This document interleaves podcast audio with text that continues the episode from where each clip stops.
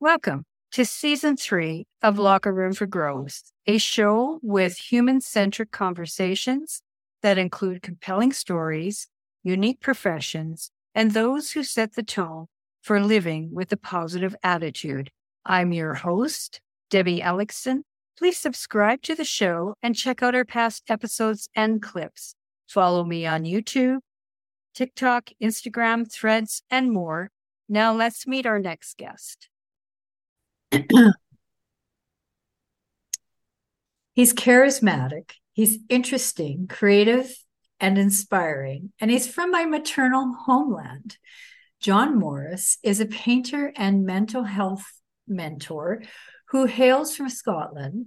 He hosts the Mind, Body, and Soul show for the Los Angeles Tribune and speaks about art, self discovery, growth, and yes, even wrestling. Morris's Inside the Cinematic Mind series is worth seeing on YouTube, where he dives deep into the personal psyche of a movie character. Please welcome John Morris. Thank you very much, Debbie. I really appreciate it. It's super cool to be here. It is my maternal homeland. I've never been there. And for others who have not been in Scotland, you describe Well, for me, I moved here. I must have been about 21. I actually moved here for different positions with work and everything. But I grew up in a place called Huddersfield, West Yorkshire, which is in the center of England. And when you first see it, especially on the West Coast, and it, it's beautiful summer and everything's warm and it's all happy. It's it's changed a lot now but it was really breathtaking to see clean beaches, beautiful waters, you know, everything. It is quite remarkable. The people, again, like anything, it can be an acquired taste for sure. You know, it, it just depends what circles you move in and what kind of things you do. Yeah, yeah. And for those of us on the outside looking in, you do see the scenes. You do see the the scenes in the pubs. yes. Yeah it, it's literally a world famous. You know, of course, you've got Turnberry Golf Course, you've got Troon Golf Course, you've got Scotland is famous for golf. It's famous for whiskey. It's famous for a lot of things. It, it's definitely an interesting place, depending on your personality, to, to live. What was? Tell me about your family. What were they like? So my father went through a number of different jobs and professions and eventually ended up in the civil service and worked there for I think it's close to like 21 years now. My mother uh, was how, how do I describe this? She did work little bits and pieces here. She was really, you know, a stay-at-home mom that stayed at home long after I left. It was, it was one of the things, both had their own issues that were going on, and life could be quite difficult being there. Certainly, as an only child, you didn't I certainly didn't mix all that well with other people for one reason and another. So again, when you make a big move like moving from Huddersfield to Scotland and you're trying this on your own for the first time, it took a long time, even still now, to really adapt into society. And now in the role that I'm in, where I basically just don't see anybody for, sometimes months on end, it works for me. I'm not a housebound, but I'm probably housebound by choice, just because my mm. work here is everything and whatnot. It was that big shift for sure. And it would be like some of us moving over to Newfoundland, where, yeah. yes, they speak English, but you can't understand a word they're saying. That's kind of like the East Coast. Not only do they speak what we call Broad Scottish, Broad Scots, but they speak it at a at a, at a decibel and a speed that yeah. is almost incomprehensible. And, and, and mixed with a slang that yeah. is like regional. yeah, and that's it. And, and again, there's there's a place called Bo'ness way on the east coast. And then if you go up into Peterhead as well, and it literally is, you know, I, I mean, you feel stupid because you're asking almost, can you say this slowly? Can you say this, you know, can, can you translate for me? And people will take serious offense because to them yeah. it's completely normal. But to me, it's like an immigrant that's just come over. It's like, what what is this? It, it's definitely a, a, a big culture shock it's mocked a little bit in the movies, but it is the truth. On TikTok, there is one guy in particular, Harbor Custom, I think is his tagline. and he's from Newfoundland and he gets people ask him questions and he answers in his very strong Newfoundland accent. And you literally, I don't even think the captions can pick it up. yeah, sometimes you can have that for sure. So, what was your own self esteem like when you were growing up? Very mixed. My dad worked away a lot, so didn't really get to see him a lot. My mom, you know, she tried her best, but it was eh, apparent to me later on, and you find this certainly studying psychology, that from the ages of about three to five, you are going to bring, you, basically, you are preparing yourself for the future there in terms of your education, in terms of your absorption, and everything else. So, with a mother who really struggled to read, really struggled education wise, academically, and, and in a lot of ways to function, I picked up a lot of really bad habits that, again, had knock on effects later on. I don't mean to, to speak ill of anybody, but, you know, from a psychological perspective, she could be a master manipulator as well. And a lot of people are when so again, you this is all you've ever known. And this is what I try to talk about a lot of the time when, when we're talking to different opposing groups and they just want to fight each other, whether it's, you know, various gender identity communities versus whoever. And it's reminding them that, look, to them and to you, this is your identity of normal. This is your idea of normal. So to me, you know, it, it was everything's nice, everything's lovely, la, la, la, la, la you get out into the real world and you recognize that things really aren't. My wife and I, that's been something that I've really had to work through over the years on how people could be such a way and they could behave in such a way that wasn't positive, even in professional environments. I think a lot of that was to do with your upbringing. You find that if you've got yeah. brothers and sisters, and I have heard this a lot, that you kind of get used to having a thicker skin. You kind of get used to, you know, the the ruffle and tussle and everything else. Whereas when you just go to school and then you come home, you don't have friends over, you don't see people, you don't really hang out. It socially can be really disastrous and it did. I mean, it took me a while to really get past a lot of that.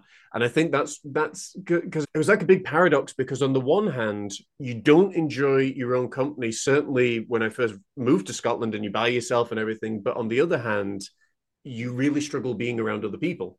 So mm. it's always that complete pulling apart of it's like soul and spirit separation. It, it's really, really difficult to integrate yourself into anything that has you know any depth to it really that's really interesting and that actually as a component like when you move from your hometown to another to a strange place where you don't know everybody or anybody and you can make friends but mm-hmm. the adjustment is interesting and then of course as much as you wanted to move you do get a little homesick sometimes but i it guess was, it all depends yeah. on the circumstances yeah. but but you're right. The toxic family culture that some of us had that we thought was normal and we actually laugh about it. Other people are looking like, yeah. yeah. Well, that was, I mean, contrasting styles because my wife's family is really close and really, you know, connected and everything, whereas mine really isn't. So to me, having a mother and, you know, mother in law that wanted to see me a lot of the time, I was like, this is, this is weird. This is alien to me. Um, people giving me hugs that was alien to me. I've said this to my wife before i was like i don't think i've ever been hugged by my father and i don't think i think the last time i was hugged by my mother prior to when we've seen them recently i was probably about eight or nine years old. So there's there's, there's that whole thing that's going on. But again everything I, I firmly believe everything's divine. It had to happen in a certain way for me to do what i'm doing now and to be able to understand it so, what got you into psychology and philosophy? What was it about those two subjects that drew you? So I had gone through quite a an experience. I was a youth minister for about 15 years. I'd gone through quite a lot of experiences after I, I, I left there, and there was a lot of political stuff that went on. And basically was very bitter about it, was really steaming out of control, just in my own stuff, and was not again, going back to what we said, I did not know how to deal with anger and bitterness and that disappointment very well. And so, literally, I was basically drinking myself stupid. You know, there was a lot of stuff going on. And then it was 2021 of January 2021 that for no reason at all, I'm sitting in the downstairs office. I put on YouTube on my phone and Wayne Dyer's Everyday Wisdom just mm-hmm. came on. And within two hours, all of the bitterness, all the anger, all the stuff that was there was gone. From there, I listened to his Everyday Wisdom every single day. And that's really where it stemmed from because he mentioned that he was doing psychology, he was a doctorate in psychology. And I thought, well, I really enjoy doing this. I really enjoy all these different areas. And I was getting my life together. And that was a super cool thing about it was I logged onto YouTube. I think I Googled places to do a psychology degree and the University of Yale came up and they had it was just as I think we were actually in lockdown or going into lockdown at that point. I think it was Paul Bloom who was the, the lecturer at university at Yale in the United States. And he had delivered a full first year worth of teaching on YouTube. So I sat and I watched the entire thing. And I'm taking copious amounts of notes and everything. This is brilliant. Let's see what else is out there.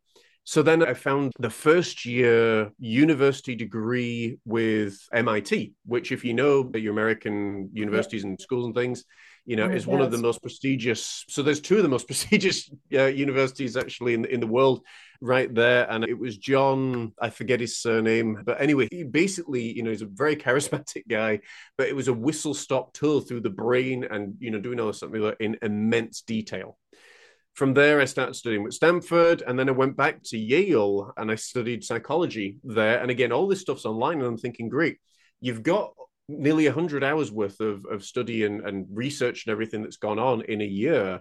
Plus, you've listened to 763 books within a year. So now you need something on paper that says you can do this here in the UK. So the Open University, because it needed to fit in with my time, with my schedule, and everything right. else. Isn't and I didn't great? want yeah, well, I mean, I didn't want to travel or anything, so I was like, this is ideal, and that's what I did. So now I'm going into my third year of doing this, and mm-hmm. you know, literally just develop. And again, it's basically just for that stamp on your book and for that thing, but ultimately, it's the education and what you do with it to to help many others. So that's really what got me interested in psychology. It was like I'm very good at reading people. I'm very good at, you know, seeing the things that people don't want me to see, basically. And that has helped in all of these things because people nowadays, I, I think, unfortunately, too many people and too many therapists, coaches, etc., etc., they keep their clients in therapy for far too long. Like if you've been in therapy for 10 years, there's something wrong with your therapist.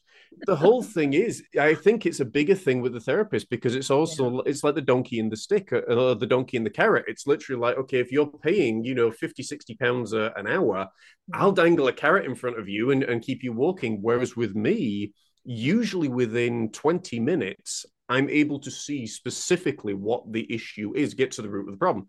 And then with the extra 40 minutes, we talk about it and, and basically, you know, get you from where you are to where you want to be. Because I think any more than that, there's something not quite right. So that's in a nutshell, I suppose, really where I found myself going. Yeah, yeah, and thanks for mentioning the the online um, options because, yeah. oh my god, like it is ridiculous how expensive universities are. Now, when I was graduating high school, there was no option to go to college or university because yeah. there was just no money. And that yeah. is back in the 70s. But today, you would literally have to be rich to go to college or get a think, scholarship or be a good football player. I but, think if you want to learn how, or if you want to know how to make money, study it online, study it on YouTube. Yeah. There's enough stuff out there. If you want to become a doctor, an architect, or a astrophysicist, or whatever, then that's when I would suggest going to university. Yeah. But now I think there are so many more options out there for good jobs and for making a good amount of money and a fortune and everything without you're never going to make that money back ever. It doesn't matter what your degree is. Yeah. Even in as a doctor which they have to go 10 years sometimes.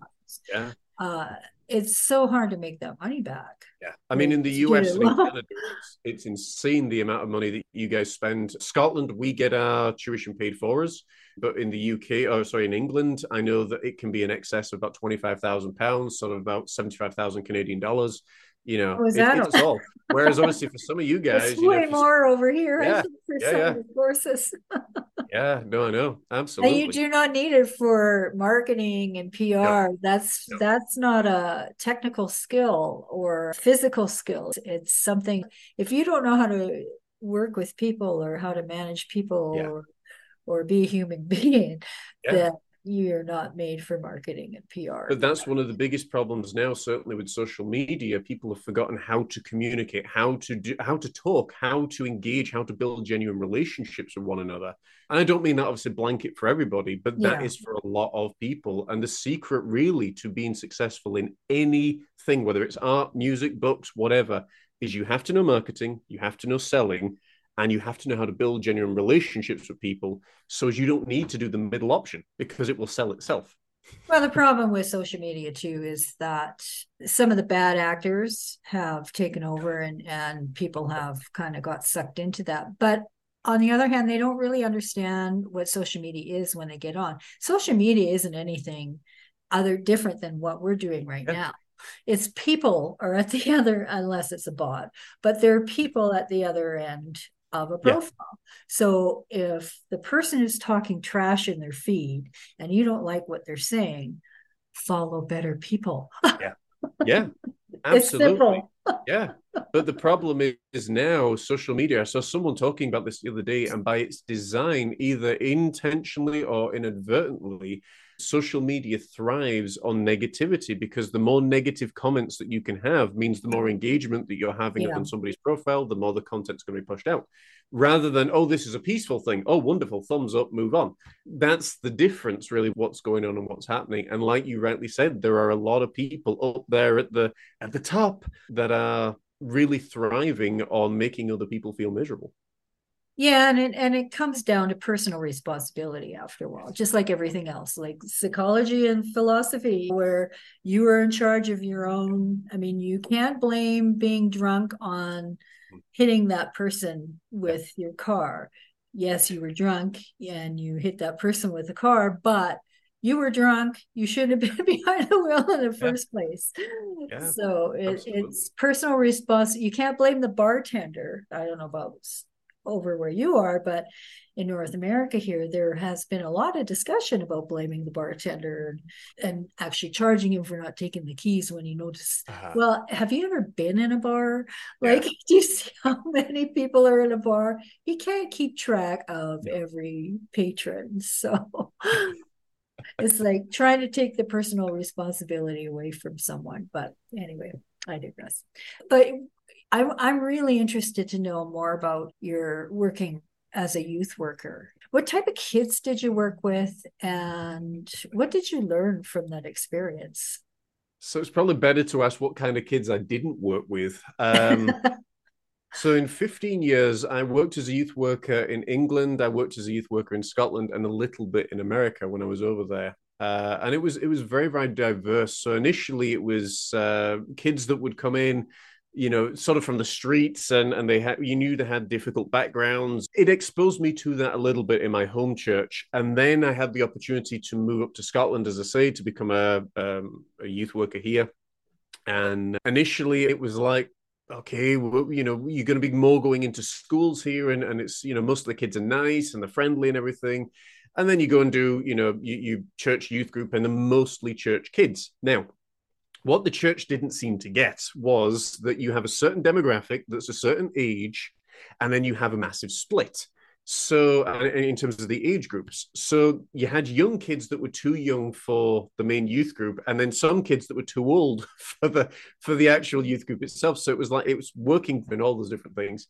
And then when the kids eventually moved off, sort of three years before I left, it, it was street kids, basically kids that were coming off the streets from broken homes again, which that's more my background in, in working with these boys and girls. But they came this time with it's around the time that the gender identity push was coming out. The LGBTQI community was becoming more of a, a, big central thing. And I really felt a major shift just in the personalities as well of what was going on.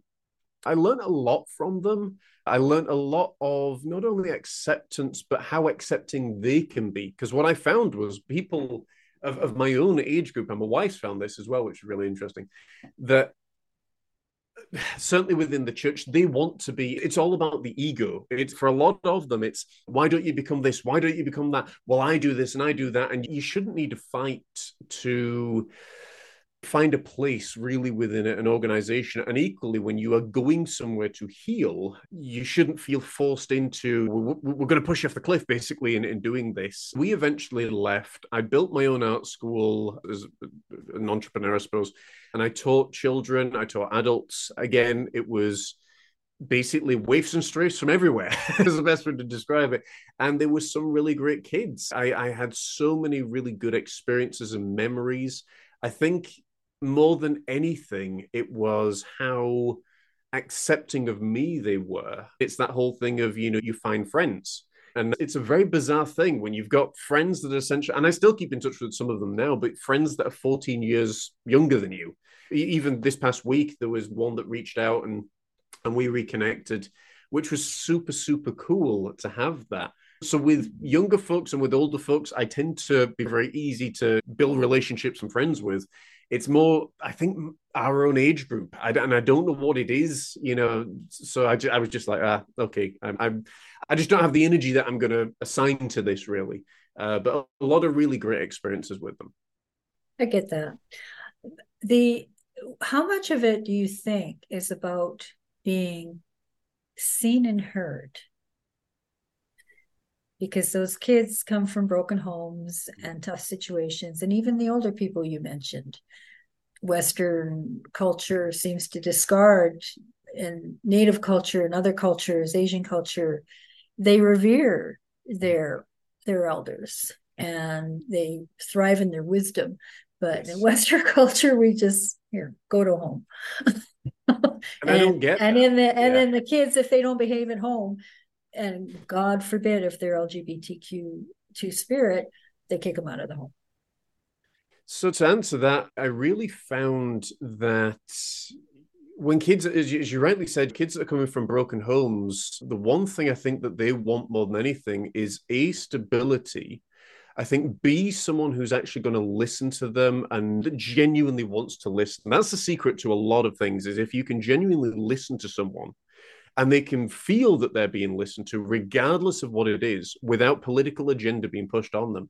It, it's amazing. Like you rightly said within terms of the older folks that are in 60s 70s 80s i think they loved me and i loved them because again i would learn so much and so many different stories from them and there's so much wisdom there they are the wisdom of society and i think they should be listened to and really absorb what they've got. It's taken some of these guys and girls 90 years to learn what they've learned.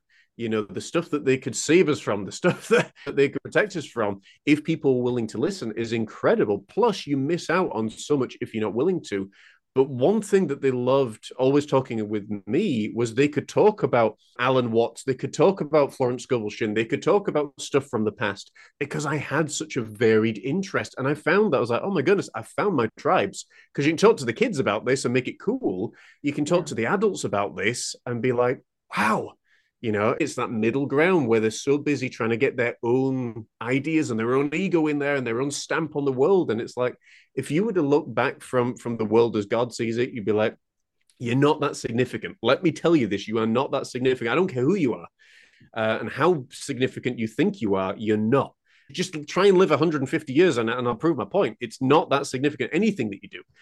So when you realize that and you can have fun with the kids, you can be the wise person that's there that's able to speak all of these different things based on your understanding. And you can also be the, the person that's going to play dodgeball with them or football with them or take them on adventures. That's a really cool kind of person to, to have around. And that's really for me where I last felt that big acceptance, certainly from the teenagers and stuff that I work with. And that was so cool. There is part of me that misses that equally not enough that I would go back into that line of yeah. work because it's just become far too political now. Not to say that what you're doing now can't be emotional. I'm, I'm safer being at home though. Can be, especially with the traumas and and the issues that they have going today. It's it's yes. even compounded more than it was 20 years yeah. ago. Um, but working with people and helping them through tough emotions, you know, it's what you do and, and it has to put a strain on you sometimes so is painting your release So painting really is again. It, it was another way for me to, I suppose, find a really good living. is, is, the honest truth. Um, I wouldn't necessarily painting's my release. I would say probably nowadays writing and, and certainly my books are more my release now. Um, but having said that, I find that as long as you remember to center yourself and not to take on all the emotional stuff that someone's throwing at you you can actually guide people fairly well. And i think once you take the emotion out of it and i think this is what i see a lot of therapists doing incorrectly they become too emotional which then clouds their judgment. And then they become afraid to tell the client or whatever whoever it is that they're working with the truth as they see it. And sometimes it's as blatantly obvious as you are the problem and it's fine. When you know that you're the problem you can also then do something change it. But the, there can be times certainly with stuff that people shares that you've got to be very very careful as to how far you're willing to let someone go down a rabbit warren. And when you can spot where they're going and saying look you can tell me what happened yesterday. How are you feeling today? I want to know how you're feeling right now in this moment because you can again, what happens a lot of times is that people will resurface ghosts of the past over and over and over and over and over and over again. And there are groups out there that will help you do this. But the problem is you never make any progress.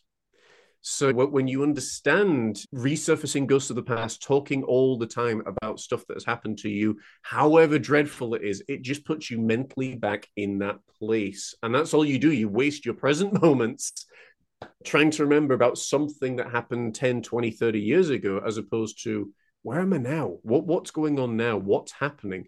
And it doesn't mean that's not to negate what somebody's gone through, but I just refuse to let them stay there. And people that are hell bent on staying there, and some people are, I can't help them. And I tell them, look, I can't help you because you're not at a point where you're wanting to move forward. And that's okay. That's just where you're at right now.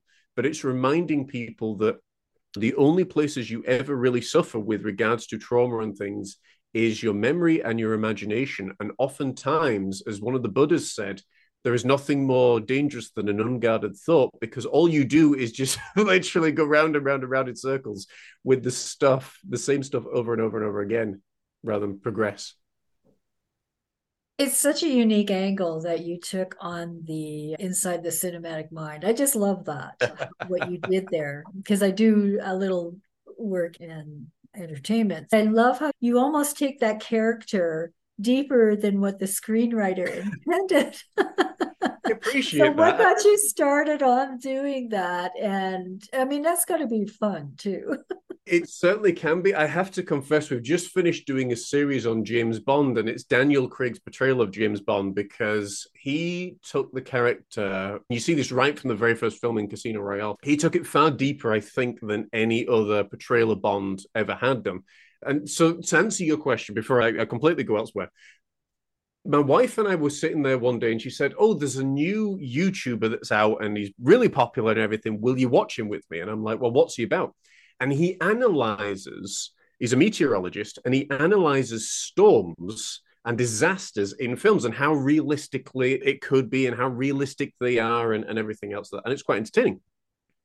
So I sat and watched this with her, and uh, I sat, and the immediate thought in my mind was, I could do this from a psychological perspective because we just finished watching Good Will Hunting with Robin Williams and Matt Damon from, I forget, 97, 99, whatever year it was. And I thought I could do this, and all these characters then started coming to mind of who you could who you could review and talk about and everything, and like the Joker and and his psychological perspective. And when you really get into it, um, and the same with Daniel Craig and and Patch Adams uh, and uh, Robin Williams and and so many others, so it really appealed to me. And then you realize the bulk of work that's there as well. Um, but it, it is, I mean, it is tremendous fun. And when you can also put out great clips and you can, you know, pull it apart basically and, and say, look, when Bond lost Vesper in this moment, well, you're telling the story from a pers- perspective of an orphan who has been who's had the humanity trained out of him uh, by governmental services, and how he's functioning, how he's thinking, how he's feeling, and for the first time, because this happened with the Joker, you really understand why they do what they do. Now, it doesn't excuse their behavior, But when you understand what a person does and why they do it, I think paints them in a very different light. And the Joker, I th- still to this day, we, we analyzed Nicholson, we analyzed Joaquin Phoenix and uh, Heath Ledger, and the animated version of the Joker, which tells the probably more than the original story of how he lost his mind, basically, how he became the person that he did. It was fascinating from so many different angles, for sure your radio program, that's a big get with the LA Tribune. So tell me about how that came about. It's not something I'm doing currently. We've kind of gone our own directions right now, which is fine. But there was, when I was out in the United States in 20, I was doing a tour, the first tour I ever did with my business. And a lady called Anna Renault, who is sadly no longer with us, she was an author and she did a lot of public speaking. She was a cancer survivor, just phenomenal, phenomenal lady. She hosted me and family and everything. And it really was just through meeting all these different people that we started doing this. So I got in touch with the, I think, chief executives at the LA Tribune. And she was just like, oh, wow, you know, this would be really great. And she came back and said, would you be interested in doing your own show with the LA Tribune? And I was like, yeah, sure. What you know, what, what does it involve? And it was like basically you take your show that you're doing over here with the Mind, Body, and Soul podcast, and let's put it on Roku TV, let's put it on the network, let's stream it live, let's do this, that, and the other. We're looking at doing some major things. And they had a sort of a big event that was coming up, and Bob Proctor was going to be there, and Les Brown was going to be there, and several other, should I say, uh, prominent speakers. They said, Would you be interested in speaking as well? All about how marketing has developed, how the psychology of money basically has developed. And I thought, oh, this would be a really good topic. So that's over on our YouTube channel. Um, should people wish to see that show. But, you know, I went back uh, after that as an independent podcast host and I was still very well connected in the world of wrestling, in the world of MMA, in the world of uh, TV, media, etc. So I was able to find a lot of people, and through that we actually created uh, Teen Life Coaching, which is something that's going to be rolling out in the United States very soon. So there was all sorts of good things that, that came from it afterwards. What would you wish you could change in the world? That's a very broad topic. Right? I think that there are a number of different answers that I could say, but the one that came to me immediately was for people to realize their own potential more than. And I'm not saying this as, you know, one of the, the Namby Pamby life coaches or anything like that. I mean, genuinely to realize in yourself that you are responsible, whether you succeed in life or whether you completely screw it up, more often than not, you are responsible for it. It's by your choices, regardless of whatever's happened to you. And this is coming from a guy who came back from the United States, was made homeless, went through all sorts of betrayals and difficulties and struggles, and literally had to rebuild his life over and over and over again. So I can say these things.